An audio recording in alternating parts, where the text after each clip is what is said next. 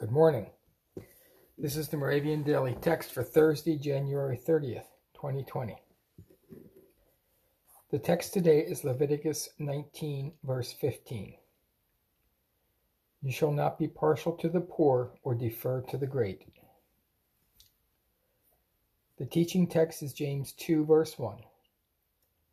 My brothers and sisters, believers in our glorious Lord Jesus Christ must not show favoritism. Let us pray. Loving God, help us to see everyone we encounter as you see them, precious and loved.